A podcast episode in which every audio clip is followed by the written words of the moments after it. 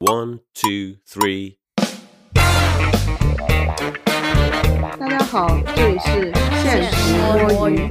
各位听众们，今天我们现实摸鱼的主题呢，就是蹭一下热度，要聊一下浪姐。虽然我也不知道浪姐现在已经播到第几期了，但是我们就是为了想红蹭热度，强行要聊一下这个话题啊，顺便以一个资深秀粉的视角来 judge 一下这个节目。那我们本期呢，先请参加的三个主播来做一下自我介绍。那先从我开始。大家好，我是资深秀粉，然后有一期没一期的看过浪姐的七仔。大家好，我是有舞台机可乘，所以不放过任何一个舞台的学姐，但我真的也要快被劝退了，坚持不下去了。啊，大家好，我应该是第一季看的最认真，然后后面几季基本上也就大概了解了一下的 CK。首先开场的话题就是我们第四季呢，先给一个结论吧，就是浪姐糊了。但是相对来说的话，我们还是每周一次就能看到有各种各样的，不管是论坛还是身边人，可能还是会跟你 update 一下发生了什么事。不知道是不是因为它营销力还是很猛的原因，所以我想说是大家是不是觉得浪姐是因为选秀没有了，所以作为一个平替，然后是在那边使劲看一看，其他音综就更加没有办法了。对于不跨境出海的人来说是这样子的。你有什么好骄傲的？你一个就我外面还是有正经唱跳可以看的，内娱真的没有了。那我抛出我们的第一个问题，就是你觉得浪姐真的能够替代我们的选秀吗？先请学姐来回答一下。你要让我回答，我就先反驳你刚才的话。我觉得浪姐只是在秀粉里糊了，但是在这个就是泛路人圈跟现在同档期的其他的综艺来比，还是比较火的。因为真的没有什么好看了。你觉得他有向往的生活 for lope 的厉害吗？感觉向往的生活更没有人看了。主要是我是一个没有体感的人。我甚至感觉不到说唱巅峰对决糊了，所以我来跟你讲一下我的体感吧。我的体感就是，虽然让姐跟第一季比，跟她自己比肯定是糊了的，但是她横向的跟其他的这些综艺比啊，至少她就是每期上的时候还是能上很多个热搜啊，也不管到底是花了多少钱刷的哈。虽然有很多可能是骂声。但至少是有声量的，不像现在同期上的就默默的扑掉的很多节目，比如跑男啊，对吧？向往的生活啊，向往的生活第一期好像也是被骂过热搜，骂上过热搜的吧？后面就完全没有声量了。你这是在回答我说浪姐糊不糊的问题？我在问你能不能当选秀平替？我先 call back 一下前面那个嘛，因为我觉得你前面就说浪姐糊了，肯定很多人是不认的，因为在同档期的其他节目里，我觉得她声量是最大的。那平替这件事情就是。当然替代不了了，甚至连平替都不配啊，就完全是另一件东西了。就浪姐一的话，我承认它可以作为一个女团唱跳节目的平替，但浪姐四它是另外一个节目，它比如说是多人版的歌手，或者是什么多人版的天赐的声音，反正就是它是一个其他的节目。你是欺负这些节目没粉吗？歌手粉肯定要生气，他们唱成这副样子。嗯，好吧，那些节目可能修的也挺多的吧。一口气得罪三个节目，做得好。C K 讲一下。因为其实我现在个人对选秀已经提不起太大的兴趣了，但是我对浪姐还是有一点观望的兴趣，就在于，就我还是对浪姐的这些姐姐们个人感兴趣，因为选秀完全是素人嘛。呃，我们浪姐选的姐姐们一般也不是说那么那么专业的唱跳啊，每一季可能真正专业唱跳功底的人数也很有限，可能在这个真正的舞台，包括唱跳实力上，可能也跟选秀素人差不多，但是。我自己个人感觉，还是姐姐们的这种什么阅历、经历加持嘛，还是会对这些人本身感兴趣。对，就就我来说是这样子的。我感觉 C K 就是一个大众视角，跟我们这种秀粉老油子视角 挺好，挺好，提供一些差异化的审判。对，我说我们需要这样的视角，省得我们太活在自己的世界里了。如果加上桑尼的话，估计我们三个人会在那边激情互喷，乱乱说胡胡说八道一通，得罪一堆人。其实听了上面两位同学的发言之后，我是觉得浪姐真的能替代选秀的，因为真的内娱太蛮荒了。虽然学姐从 A 角度，然后 CK 老师从 B 角度，我也不知道什么角度。无法归纳，审判了一下，它不能替代选秀部分。但是我觉得从知识上，它真的很像一个选秀，就是一开始找了几十个女的在一起，然后又让他们组成各种小分队，然后以那个四分之一可能更少的时间在播舞台，但更多时间在播真人秀，在播他们之间交互的关系。最后结果是要强行选出一些所谓出道，但最后跟出道也没什么关系女团。这个形式看起来它就是很像选秀啊。但是可能我觉得差就差在他不能够给每个人提供就是拉踩的剧本，因为选秀里面我们都知道有皇族有垫脚石嘛，但是这个节目里面他要给每个姐姐都都得罪不了的剧本，那不是然后就导致，的那也有垫脚石的，垫脚石和皇族还不明显吗？你这真的没有看真人秀部分。啊，可是我觉得他们都假假的，让我感觉就没有选秀里面有些人真的是被踩到谷底，镜头量还是可以见皇族的啦，挺明显的。也是也有真皇族。那你看，在皇族这件事上，还是非常像我们内娱选秀的特色的，呵呵，行吧？但是我们确实承认，从这个本质上，我们这种秀粉老油子又要多说一句，确实是不像的。但这个可能要放我们后面的 part 去具体来 judge 一下。虽然说呢，我们觉得它能替代也也有不能替代选秀的部分，但第一季不可否认才火了，所以它才能有二三四集这么狗尾续貂的。我说天赐的声音这么糊，还播到了第四季呢。可能是想翻红的姐姐太多了吧？我觉得不是需求端的问题，是供给端的问题吧？哦，算了算了，我还是觉得，因为啊比比上不足，比下有余吧。虽然就是自己一届不如一届，但是横向比其他的音综，它还是有很多可缺可点之处。怎么讲话越来越像 CK 老师了？毕竟还是第一季的大爆，然后给他打下了很好的底子嘛。所以第一季为什么火，我觉得还是有必要先来探讨一下。CK 老师先讲吗？为什么第一季你觉得火了？第一季主要还是在于大家对于乘风破浪姐姐这个概念，首先给三十加的女艺人一个机会，就是可能已经一定程度上没有那么的经常进入公众视野或者广为人知的女艺人，可以让他们重新认识一下这个人的一些实力啊。选人选的还是非常好的嘛，然后选人选完之后。这些人的确也是有一些实力的，然后像最开始，呃，给的一些歌也是出乎意料的，比方说跳什么 Everybody 啊，跳什么大碗宽面啊，这些就让大家觉得说能够重新认识这些姐姐们。毕竟在我们芒果的这种百万舞美师加持的这种舞台下做的这样子的一个节目吧。感觉还是成功，就成功在于这个 IP 是前所未有的，然后也算国内独创的。哦，我先讲也行啊。首先，第一个是赛制的创新性，你说有多创新嘛？其实就是把当时很火的一零一的赛制，前两年火的那个女团的形式抄过来了，然后在里面再加了一个 buffer，就是三十岁加的这个设定嘛。然后我觉得刚好是大家看女团、男团这个形式已经看的有点腻了，然后来这么一层一层创新，就是显得好像又多了点看头。这是这第一层赛制的原因嘛。然后第二层，我觉得主要就是。当时确实疫情的关系，就是有一些咖位，他如果是正常搞这个节目，应该是请不到的。就你看第二季、第三季的姐姐，就不是说那英咖位比宁静低的意思啊，我是 overall 的来讲，就是像第一季里面，我觉得不会啊，我跟你反过来，明显咖位越来越高，就是想翻红的姐姐越来越多，就是眼红的人。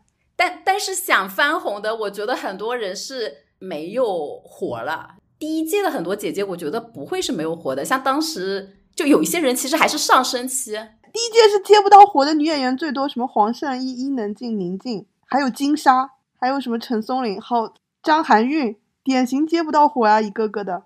我觉得每一季它其实可以按它的类型。选对应的人，就是就是这个比赛要好看啊，它一定是有几个赛道的，就是唱得好的要几个，对吧？长得漂亮的要几个，然后跳得好的，真的会女团形式可以把这个舞台带起来的挑几个，然后在一些年龄大但是有魅力的，然后在女演员里面有个性的中性分，它一定是几种类型都有，然后每个类型的人都填满，整个阵营才会好看。第一季其实它真的是虽虽然挑的咖位都很糊，但是它是每种类型都很丰富的。但是你看最新第四季没有唱跳的了，就只有两个赛道：女歌手、虎逼演员。啊，也不一定是虎逼，反正就女歌手、女演员，只有这两个赛道。第一季有呀，孟佳和那个菲菲都是都是韩团出来的，他们两个基本上把他有他们两个的舞台的底子搭在那里了。相当于真的是有舞担把舞台的核心撑住了，就是到男的舞蹈动作的时候，镜头怼舞担，然后其他人不会跳的就藏后面。就我后面回顾大碗宽面和那几个，就是我们觉得比较贴舞团的舞蹈，基本上都是孟佳和那个王菲菲都在里面，然后再加一个沈梦辰，因为沈梦辰她本身也比较喜欢那一套东西的，就撑起来，你知道吧？然后其他不会跳的就角落里站站。练练旗，对吧？然后可能还有蓝盈莹比较卷，我觉得就是它的类型足够丰富，导致它可以组起来那个比较看得过去的舞台。但是越到后面，就三四，我看啊，舞蹈家是另一方面的问题，就是舞蹈家跟女团是不一样的，他没有办法拉人练旗舞，你知道吧？女团舞跟舞蹈家本来就是两码事嘛，不然选秀里面这么多什么北舞的，什么各种拿过桃李奖的，好多一轮游呢。是的，他在那个女团舞台里其实根本不行的，就只只是很容易把那个舞台搞成春晚的舞台而已。就是 有一个非常强的伴舞，然后四他好像说是也选了女团的人，但是是那种出道都失败的那两个人，你知道吧？你知道我说的是谁吧？就根本不行，自己都跳不明白的，你说怎么教人啊？就水平差太多了。虽然要是这我们的韩娱高地桑尼在这会说孟佳也不咋地，但是 我也可以说啊，是不咋地啊。他这季唯一请的女团可能有名一点的就是那个 Amber 嘛，对吧？但 Amber 我昨天问了一下 Sunny 老师，Amber 是他们团的什么 rap 担当，也不是舞担的，所以你看他后面那个舞台，他也撑不起来那个舞蹈的 part。但是他是二代团，就是他属于那种。长板是 rapper，但是他的短板应该也比五代团的 要强。开始这样拉踩了吧？就是我觉得后面不知道是因为请不到舞担的原因，还是因为舞担的其他剩下可能可以请的女团舞担咖都太大了，不愿意来，就不知道是什么情况。反正我觉得后面真的没有请到合适的舞担，导致舞台就撑不起来，就很难看。就是这个是我一个从看舞台诉求就出发，我觉得这个是难看的很重要的原因。然后其他还有一个。你已经发散太远了，我也没事，你就随便说吧。但我觉得到后面，虽然有很多人想翻红的人要塞进来，但那些想翻红的人并不一定是呃这个节目最合适的配置。我可能跟学姐想法有一些不一样，是我觉得学姐有一些结果论倒推的感觉。我觉得第一季好看的原因，第一个当然跟 C K 老师说有关，就是吴梦之给的文案实在有点牛逼，就是拔的特别高。但第二个是，我觉得有一点结果论倒退，是因为我们想起来觉得第一季大家什么唱也有人很好，跳也有人很好，我觉得是因为第一季很 real 又努力，real 就给真人秀大家在一边，不管是阴阳怪气还是真情实感的姐妹抱团，都提供了很好的素材，就是大家永远喜欢看真的，不是演的。这就是舞台比较，大家都练得很很给力，所以你看的舞台还是有东西的。就像我看秀人的时候，其实有很多人，比如说刚进节目的时候只训练了什么一个月、三个月，相当于是一个白板嘛。但是你在这个选秀的一公、二公、三公的舞台上，你看他们也基本上 OK。一个是镜头切得好，舞台编得好，但是他们自己也。就是什么经常练到在练习室里面睡到半夜嘛？我觉得这个练成品舞这种东西，真的用心怼一个星期是能练出东西来的。所以第一季那些狐比姐姐真的是有在练嘛？你看她们确实有几个姐姐不是从第一集到最后一集，然后就瘦了好多斤嘛。所以我跟学姐不一样的点是，我觉得舞担是一件很容易速成的事情。虽然你高光舞担可能需要一两个人，反驳，坚决不同意。你舞担后面的伴舞你是可以速成的，就是你跟舞担对对齐，跟他后面站两排，这个是可以速成的。但是你要站 C 跳那个 dance break 那个是速成不了的。你让谢娜和吉娜这两个人啊，苦练三年都不可能站 C 跳这个部分。他们就是没有练到位的问题啊。我觉得以他们编舞的难度，远远谈不上什么舞蹈天赋的程度。我觉得编舞的难度是为了他们降成这样的，就是选曲的时候那些编舞不是这个样子的。就他们练不出来，剪成这样子，剪成这样子，他的动作都做不好看，你就知道他们多么练不出来了。我只能同意一点点，就是我觉得他们如果练的更多，站在边上镶边，就是去让镜头躲看动作齐这件事情是能做到的。但是呢，要想做到真的好看的选秀舞台，就是对近景，让这个动作看起来真的像一个女团舞台。三十三个里面起码有十个人，就你让他一周都关在训练室里练，也练不出来。就我本来是想说，每个舞台里有一个废物，有一两个废物还是可以藏的。但是一个舞台只有一个还勉强不算废物，其他都是废物的时候，没地方藏了呀。跟你的分歧可能就在于说，你觉得这些废物是救不了的。我还是以我原来的既有印象，我觉得这些废物就是因为不够认真，所以导致一个基本的，比如说三十分的呈现度都没有体现出来。我没有说到及格分，怎么会有人连广播体操都做不好？我很费解。其实第一季火爆原因，最后我们还是回到了舞台。就是其实我们也没有讲到这个节目跟三十加姐姐有什么更深刻的联系，最后还是回到了 judge 他们的舞台跟唱跳上面。就是真实的浪姐这个节目的当时的概念推出来的时候，我们还是大家能够对它有期待，包括之前的哦，在开播之前怎么去 YY，或者开播之后对于它有一些什么情怀上渲染嘛，就是我们对这个节目还是有一些不同于选秀的差异化的期许的。我我觉得这个我们也可以展开聊一下。就我帮你找了刚才你说那个什么百万文案的那个，就是第一季我们看完都当时觉得非常震惊的那个文案嘛，要我要念一下吗？呃，全不全念了，太长了，我就挑几段。然后我觉得比较触动大家的几个点，一个是他说，女人从母亲开始嘛，就是我们一生中最早记得和最后忘却的名字。三十岁以后，人生的见证者越来越少，但还可以自我见证。三十岁以后，所有的可能性不断退却。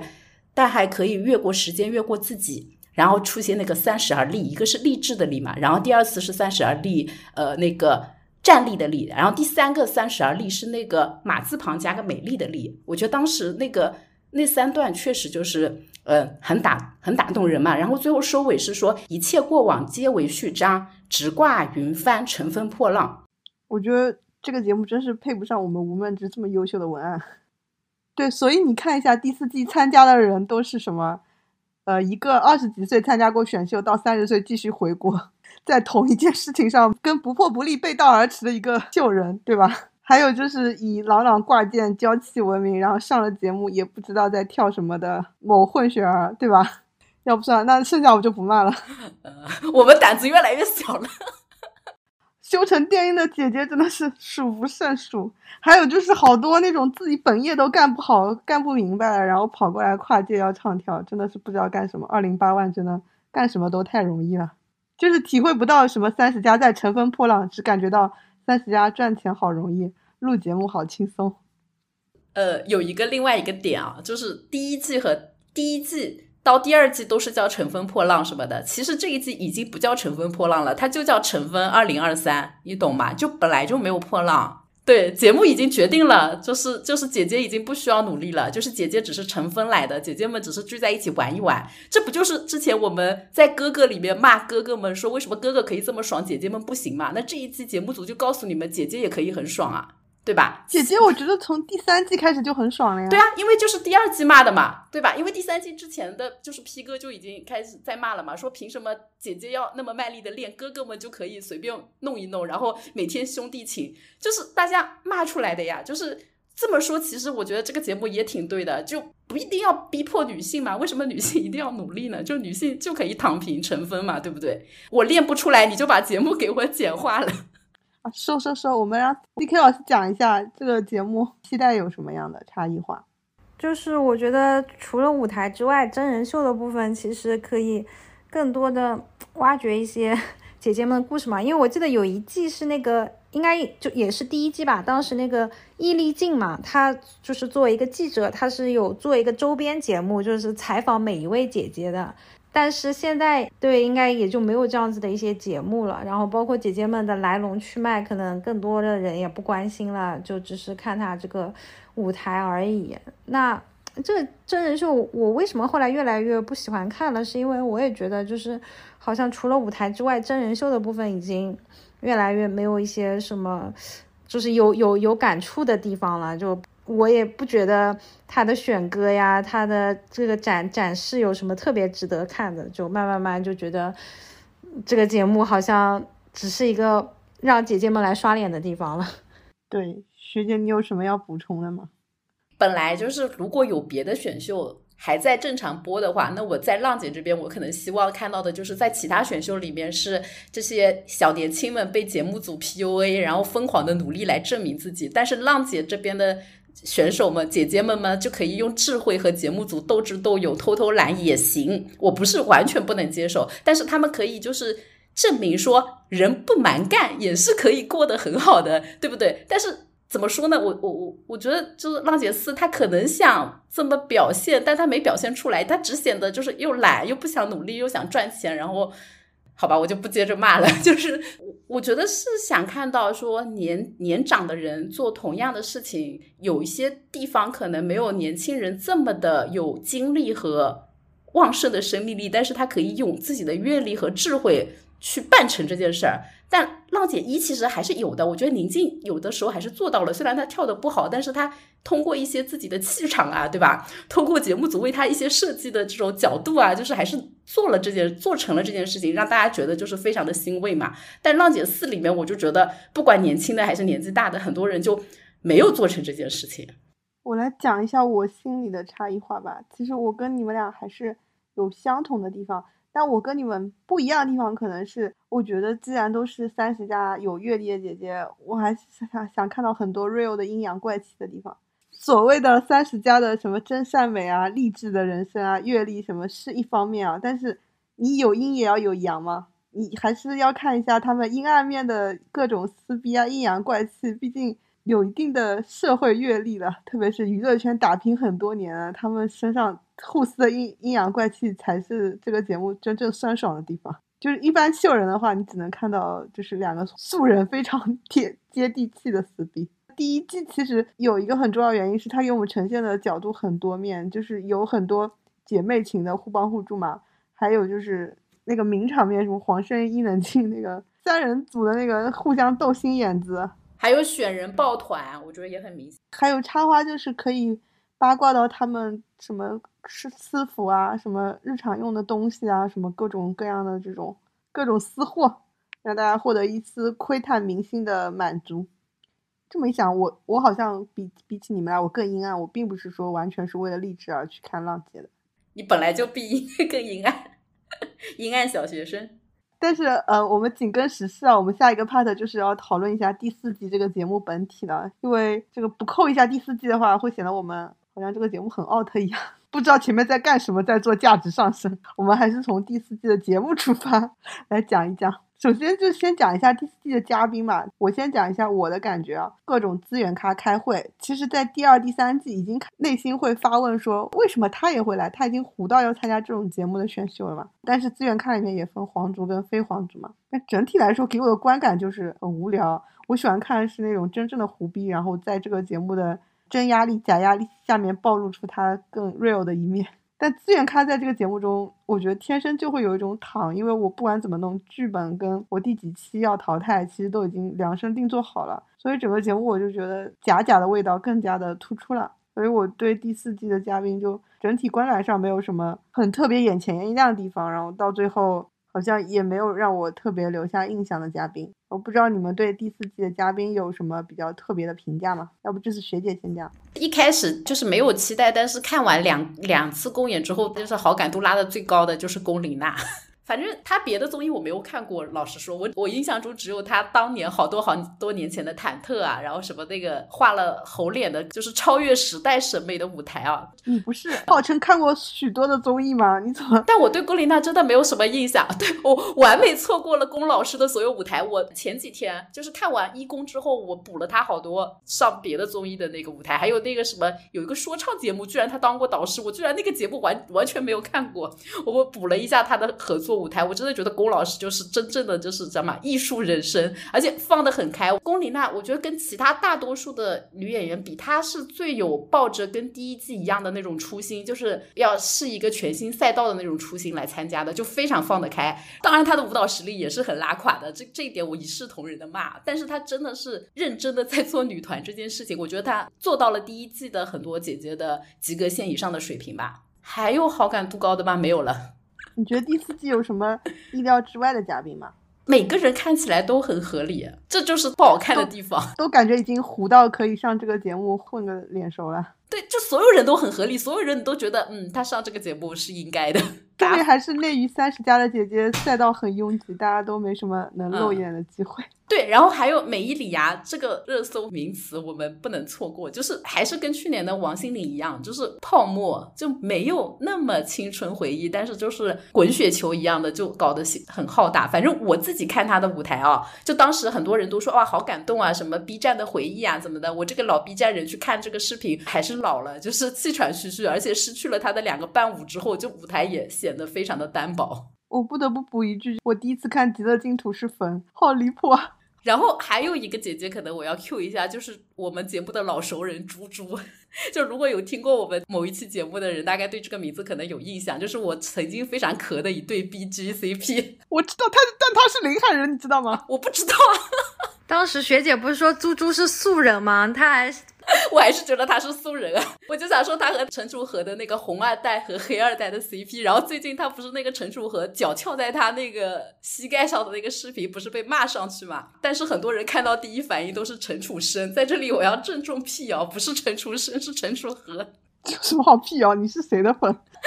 不是，就是觉得很好笑啊！就是我觉得猪猪在另外那个我喜欢的那个什么非凡搭档那个节目里，已经把自己的一开始把自己的人设做到最低了，就是作精作到就是废墟里人设不能再差，以至于他后面就是流露出那种脆弱或者正常的一面的时候，我就对他的好感巨高，我都觉得我还挺喜欢他的。就虽然一开始他也被别人骂，我都觉得这就是猪猪，很正常。我要评价一下什么？你要评价一下他在这个节目里的人设。就一样呀，就一开始就被骂。他在这里面的人设一开始就是就是直言不讳嘛。他不是一开始第一期的时候说不认识那个谁啊，李彩华嘛，对吧？然后问他是干嘛的，说了一遍之后，他还说自己不知道嘛。就很多人就觉得他很假，觉得他很很尴尬。但我看我就觉得很合理，我就觉得嗯，不愧是猪猪。你想 C K 上这个节目应该也会。一半以上的人不是他们觉得他没做功课嘛？就算不认识，也有一些像李莎文字不记，就是他们可能会把所有人都背下来啊，对不对？但我觉得哦，太正常了。然后他就还是那个套路，就一开始把他的所有的不背才好笑呀，已经够假了，还要更假一点吗？对，就效果很真实。好像后面就是分屏又有点上来嘛，但我就觉得他这种一开始就被霸到要死的人设，其实还挺好的。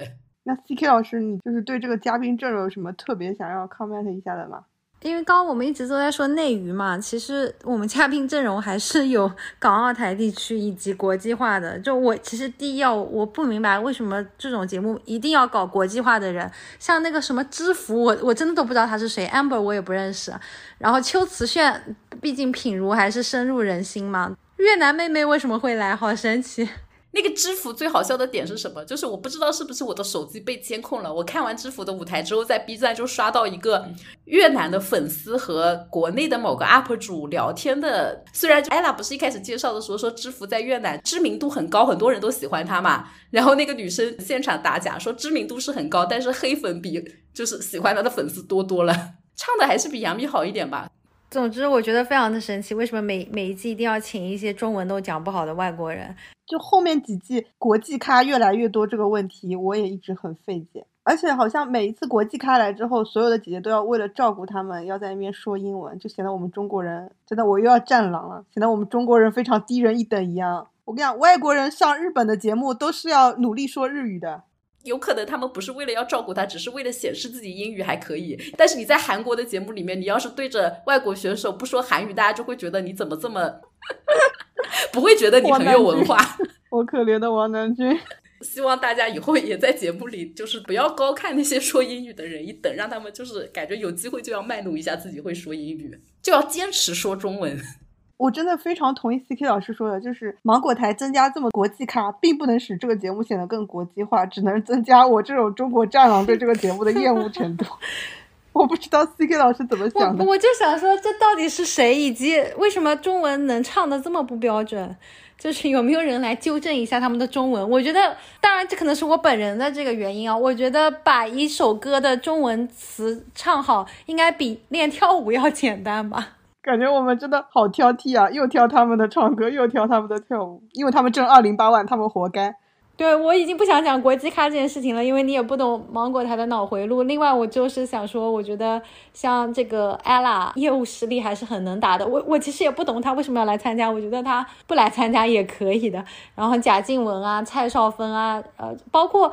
还是演员姐姐比较多吧，就对我来说，我感觉像吴倩啊、张嘉倪啊这种，就感觉哇，演员姐姐还是美的嘛，就都是各有各的美感，动态也也好看的，其他没有了。就歌手姐姐，像龚琳娜、像那个刘惜君啊这种，啊阿玲啊这种大风口对，但就还是会觉得好多芒果台的熟脸啊，什么蔡少芬啊、阿玲啊这些，上过芒果台好多节目了，刘惜君为什么又来了？请不到别人了吗？对，其实本质他们还是胡逼开会，因为你想真的火的，还是能去某些音综当导师的。张韶涵不也在生生不息吗？我忘了什么具体的人选了，但是你想，Twins 肯定不能去其他节目当导师吧？艾拉在台湾的节目也会当导师。说到这里，你们有没有觉得艾拉出舞台唱的实在是太差了，把我的滤镜都跌破了？没有，因为那首歌我太喜欢了，不好意思。听到《恋人未满》这首歌，我已经滤镜拉满了，就跟当年他们听到王心凌的可能一样吧，就是我非常的享受。我只想能不能三个人来给我唱一遍。其实嘉宾这里我还有一个点要 Q，不知道你没有看过一张截图，就是说第四季浪姐还有很多莫名其妙落选的人，但是有一大半估计是杜撰的，但是有几个还是很明确说自己被落选了嘛，比如说刘美涵说自己每一季都在报名，每一季都被刷。刘美涵是谁呀？我也想说刘美涵是谁啊？嘉义以前的超级女生，比如说什么十强之类的选手，然后哦，我懂了，你们既然问出了她是谁，那就证明她是太糊了。我觉得这个问题没有展开的必要了，就这样吧。就知道为什么落选了是吧？已经答案就在明面上，很难聊下去。因为当你跟 CK 同时问出来，你们两个完全不相交的认知圈都能问出这个问题的时候。接下来要聊这个小点，我觉得大家可以开心的骂起来了，就是这个节目的真实实力跟真实舞台。我以为已经骂完了，要不就从谢娜开始。哎，选歌，说实话啊，一二的时候啦，一公在那个开始播之前，我看歌单我还挺喜欢的，不是说那几首歌多好听，而是我觉得那几首，尤其是他们在放那个选歌 demo 的时候，编曲啊，还是那些舞蹈动作队形，我都还蛮期待的。结果我发现，真的在放之后啦，就每一首都改的面目全非，然后就全部都被简化了，就跟 demo 里完全是两般两样。嗯，这不应该让我们的音乐总监爱好者 CK 老师来点评一下吗？据说第四季是大家呼声最高的赵赵又回归了，为什么歌好像改编的也不咋地？我只知道最近三公唱了一首那个。万里归途的那个主题曲嘛，那个如风之类的吧，我觉得那那首歌唱的还行。然后阿令跟猪猪唱的那首歌，就杨乃文的那个歌，我觉得也 OK。其他花海跟迷迭香这种，我觉得就是常规操作啊，就是把一首我就跟你说，只要是纯唱的歌都还可以，就但是跳的歌全部就全非难。而且就是经常他们要选一些英文歌来唱跳，我就又觉得天呐，为什么呢？中文可能都没唱跳，没搞明白，然后还搞英文，就是为了照顾外国人呀。简单。但我就觉得那个咬字啊什么的，你就更加不清楚。其实我对选歌没有什么特别要吐槽的地方，我感觉大多数选歌我现在都已经没什么感觉了。我要吐槽可能是他们的舞美，就是怎么会有这么牛逼的舞美配上这么烂的表演？感觉就是一种非常浪费的感觉，就是这个舞美随便给我们摇，或者我们随便给我们什么胡逼秀人，我感觉都能把舞台提升三个档次吧。但是给了他们这种废物，只能显得他们唱跳更加惨不忍睹，就感觉很浪费钱哦。为什么要弄水啊？有很多粉丝觉得这一季舞台那么难看，就是舞美在给他们的 idol 们导游。就是比如那个水舞台二宫的时候是有一个床嘛，带我去夜生活，就所有人都是站在一个非常大的床上，就是他们在平地都跳不好，你还让他们在床上跳。虽然我觉得他们在平地跳也应该是一模一样的，这床也这这是一种说法，我看到了一种说法，但我其实觉得。反正已经够差了，我觉得他们在平地应该也就这个样子了，就不是腿的动作的问题，全身都不对。这个老师来吐槽一下舞台的，我觉得浪姐的舞台一直都还挺花钱的，应该还是要更贴合每一个姐姐的一些特点嘛，像有些演员的舞台跟一些歌手唱跳的舞台，还是可以搞一点差异化的。我其实觉得整体整体最。你有什么特别不理解的舞台没有，因为我不理解的，我我会忘记掉的。我这个人看综艺，我只会记得印象深的，我都是觉得好的，我有印象。如果我觉得不好的，关掉了，我就不会给他占据我 CPU 的机会。我不理解的就是那个最新的，他们唱那个《万里归途》的那个主题曲的时候，为什么啪的一下子一百多个人在后面合唱？我觉得至于吗？为什么要搞这么大的阵仗？太张艺谋化了吧！让大家不要注意到他们跳的有多差，就是开始就是人海战术，就跟春晚一样。他没跳啊，那首歌就就就三个人在唱，然后后面一下子一堆的其他的合唱团在给他们伴唱，我就觉得大可不必。你说他们是不是每个舞台都有一个花钱的 budget 啊？就一定要把那个钱花完？预算太多了。这个节目一看花不完，硬请了一百个人在那边充场面，就是给我一个两千人的大场面，在那边瞎提要求。导演就是花不完就开始上一些大型的道具，什么床啊、太铺水啊，请什么管弦乐队啊，请一些好好牛逼的演奏家。但我觉得，如果认真把它放在一个演唱会的配置里面，还是很养眼以及令人期待的。只是姐姐们的能力啊，跟整个编排啊，没有跟这个舞台设计很好的契合起来。但刚才基给老师提到的一个问题，我觉得我们也可以展开骂一下，就是他们站桩唱跳的占比太多了。给我的感觉就是观感很差，我实在是不明白，他们这个唱歌已经是严重修音了，唱已经这么不真实了，然后跳也在那边站桩，这个舞台是要他们干嘛？就出张脸吗？那以后干脆就直接让 AI 做一个动作捕捉，人都不要来好了呀！我真的觉得很无语，我本人非常讨厌站桩，就是我宁愿他们跳的四肢不协调，但是表现出努力的样子。啊，这个就体现出我日语粉的品味了。那你应该很爱谢娜呀，我觉得她就是完全做到了你这件事情啊。虽然跳的很难看，但是她努力的。可是谢娜的广播体操真的很难看呀。刘惜君啊，是我看到目前为止，因为有一些站桩，它就是站桩的间隙，就是唱到歌和歌之间段落的时候，就是会跳两下。刘惜君连那两下我都没有看到，就他所有的舞台都是纯站桩。刘惜君是什么隐藏的资源咖？为什么这辈子只负责美美站桩啊？我已经不止一个节目看到他在那边。如果有刘惜君的粉丝，他有跳的段落是我看漏了的话，可以发给我。我真的完全没有印象，就感觉每一首都是大 vocal。我们来问一下大众代表队的 CK 老师对站桩唱跳的一些想法。我觉得也有跨界歌王这种比赛嘛，对吧？这种综艺节目，如果演员只是要展示一下跨界的话，可以去上跨界歌王。但是既然来浪姐了，还是可以努力一下。我只想看他们唱跳，就算不协调，在那边搞笑也行。他们不是说可以像某一季张智霖在那边什么演一个小舞台剧，在那边融合演唱吗？我说我如果要看这个，我为什么要看浪姐 P 哥？我可以看别的节目，他们也可以搞这些有的没的。现在没有了，现在你要看那么多人还给你演的，就只有浪姐 P 哥了。王牌对王牌不是也会演一段，再接着对嘴唱跳吗？十分钟吧，五分钟。我只是有一些刻板印象。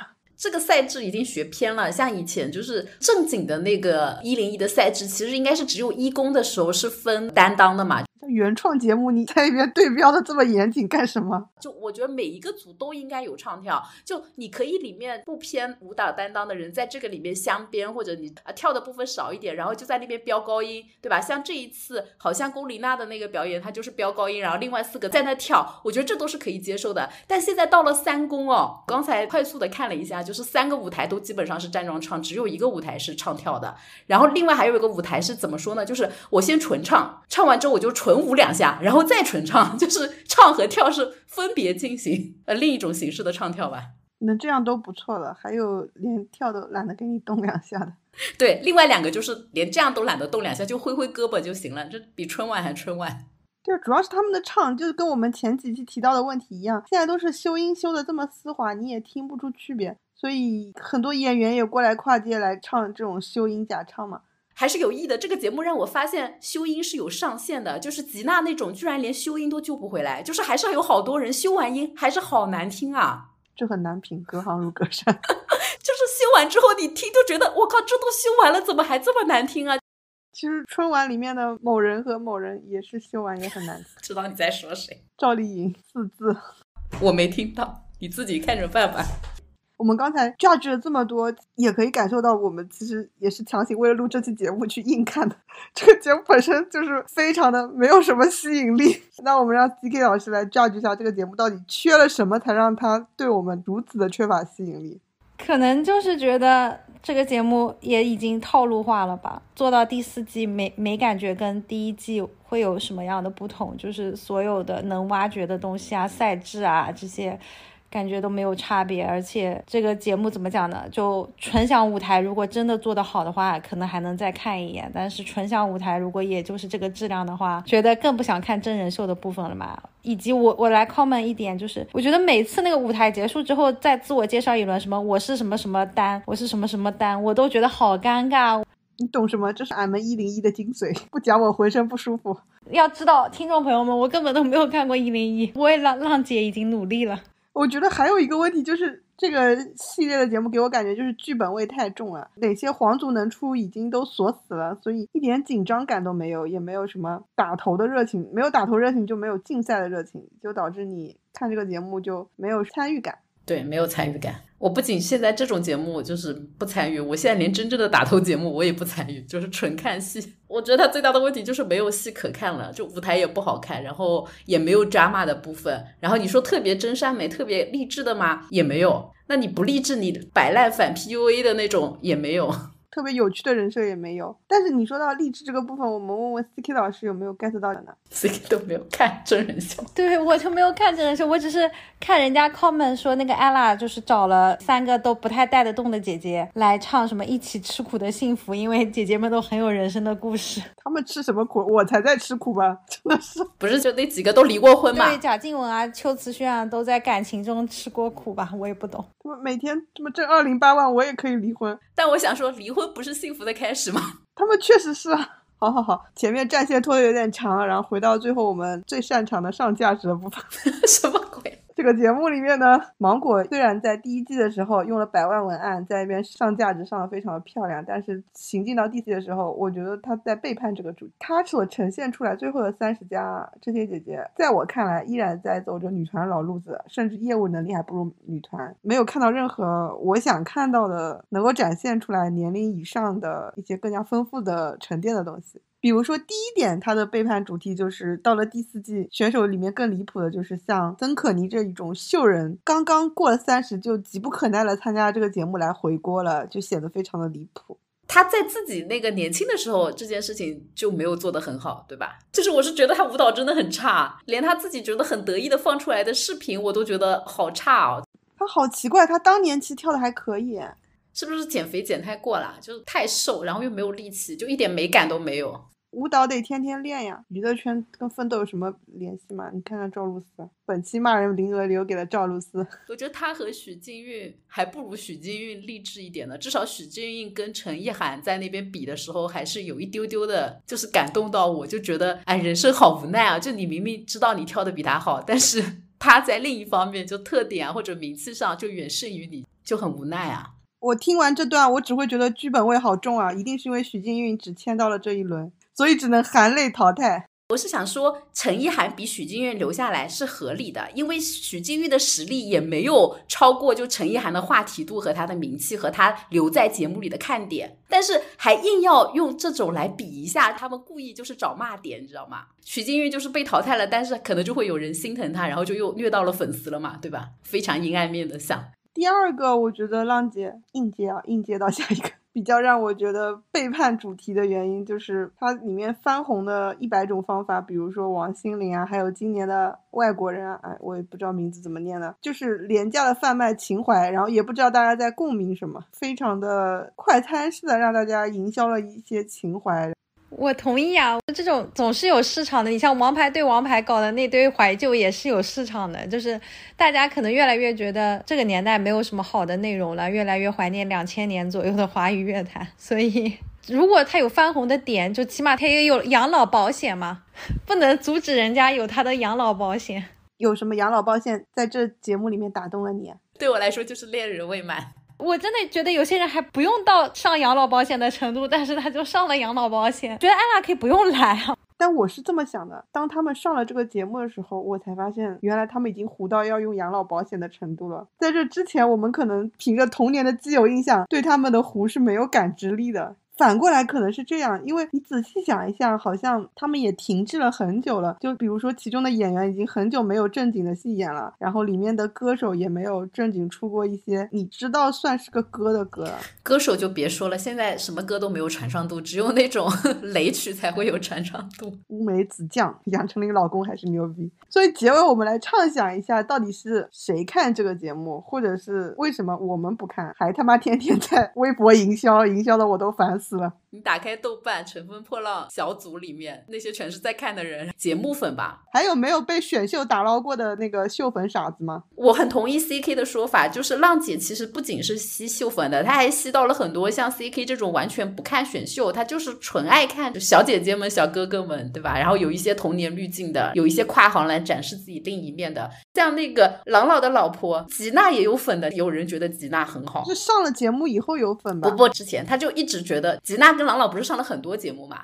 有很多人觉得哇，吉娜又漂亮，性格又好，然后有很多节目都令我震惊了。不知道有个什么幸福双重奏还是幸福啥啥啥的真人秀吧。C K 老师认知圈跟我们真的是完美互不，补。我但是是这样的，我要 clarify 一下，我只知道有那个节目，我也不会去看的。就是我属于可能在微博刷到说他参加了这个节目，并且留下了什么片段这样子。就是我来上升一下价值，你们不要活在你的舒适圈里，就还是有很多可能我们不知道的节目。然后这些你觉得很糊、完全没有存在感的人，在那些领域里还是有一些粉丝的。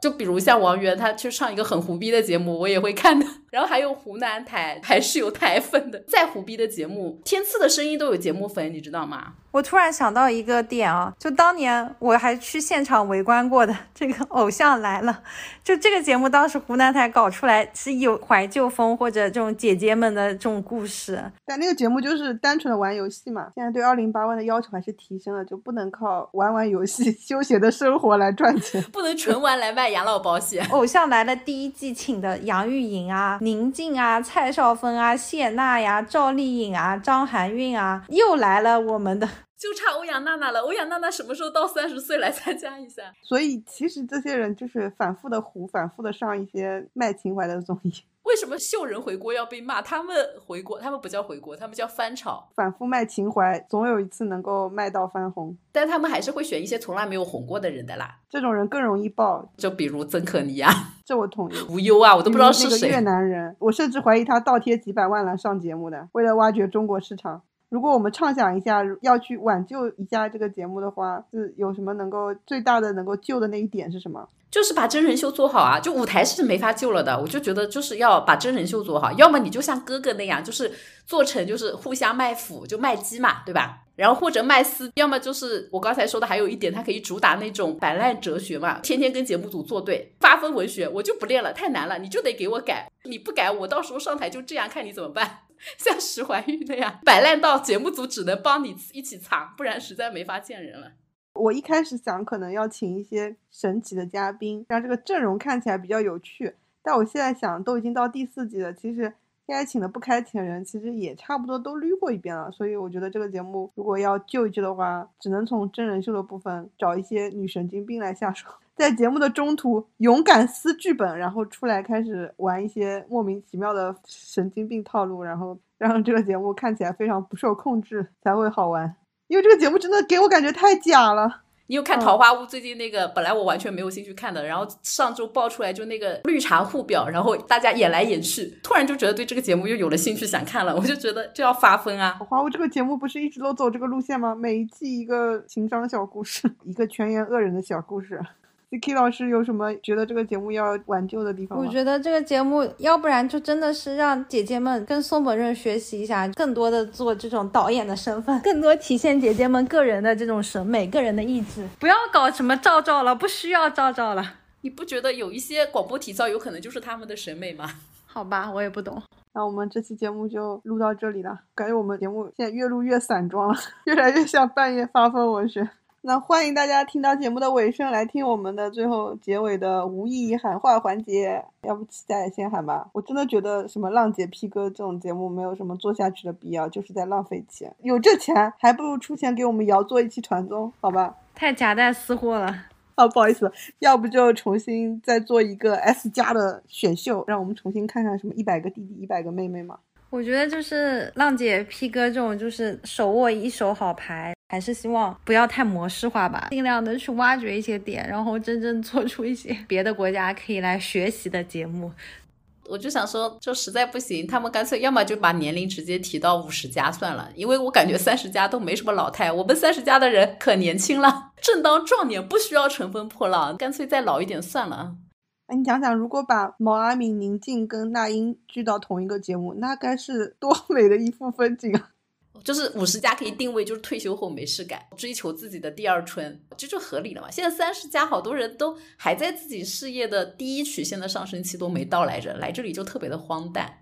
啊，宋丹丹，我跟你说，她在《向往的生活》有一段话，快把我讲哭了。她说她现在算，她已经年龄就是算自己到八十岁还有十几年，这么短了，一定要过好。就是我觉得她这么一讲之后，我不想让她吃任何的苦，就是要好好的、开心的过好每一天。他没吃过苦，你吃的苦比较多，你在想什么？就是把自己倒数着开始算算日子的，我就觉得再来参加这种节目，可看性和让大家对于哲学的思考一定会再上一个台阶。那不得请我们零七一三来唱《时间都去哪儿》作为片尾曲？哎，好的好的，我喊话就到这里了。好，谢谢大家本期的收听，大家拜拜拜拜。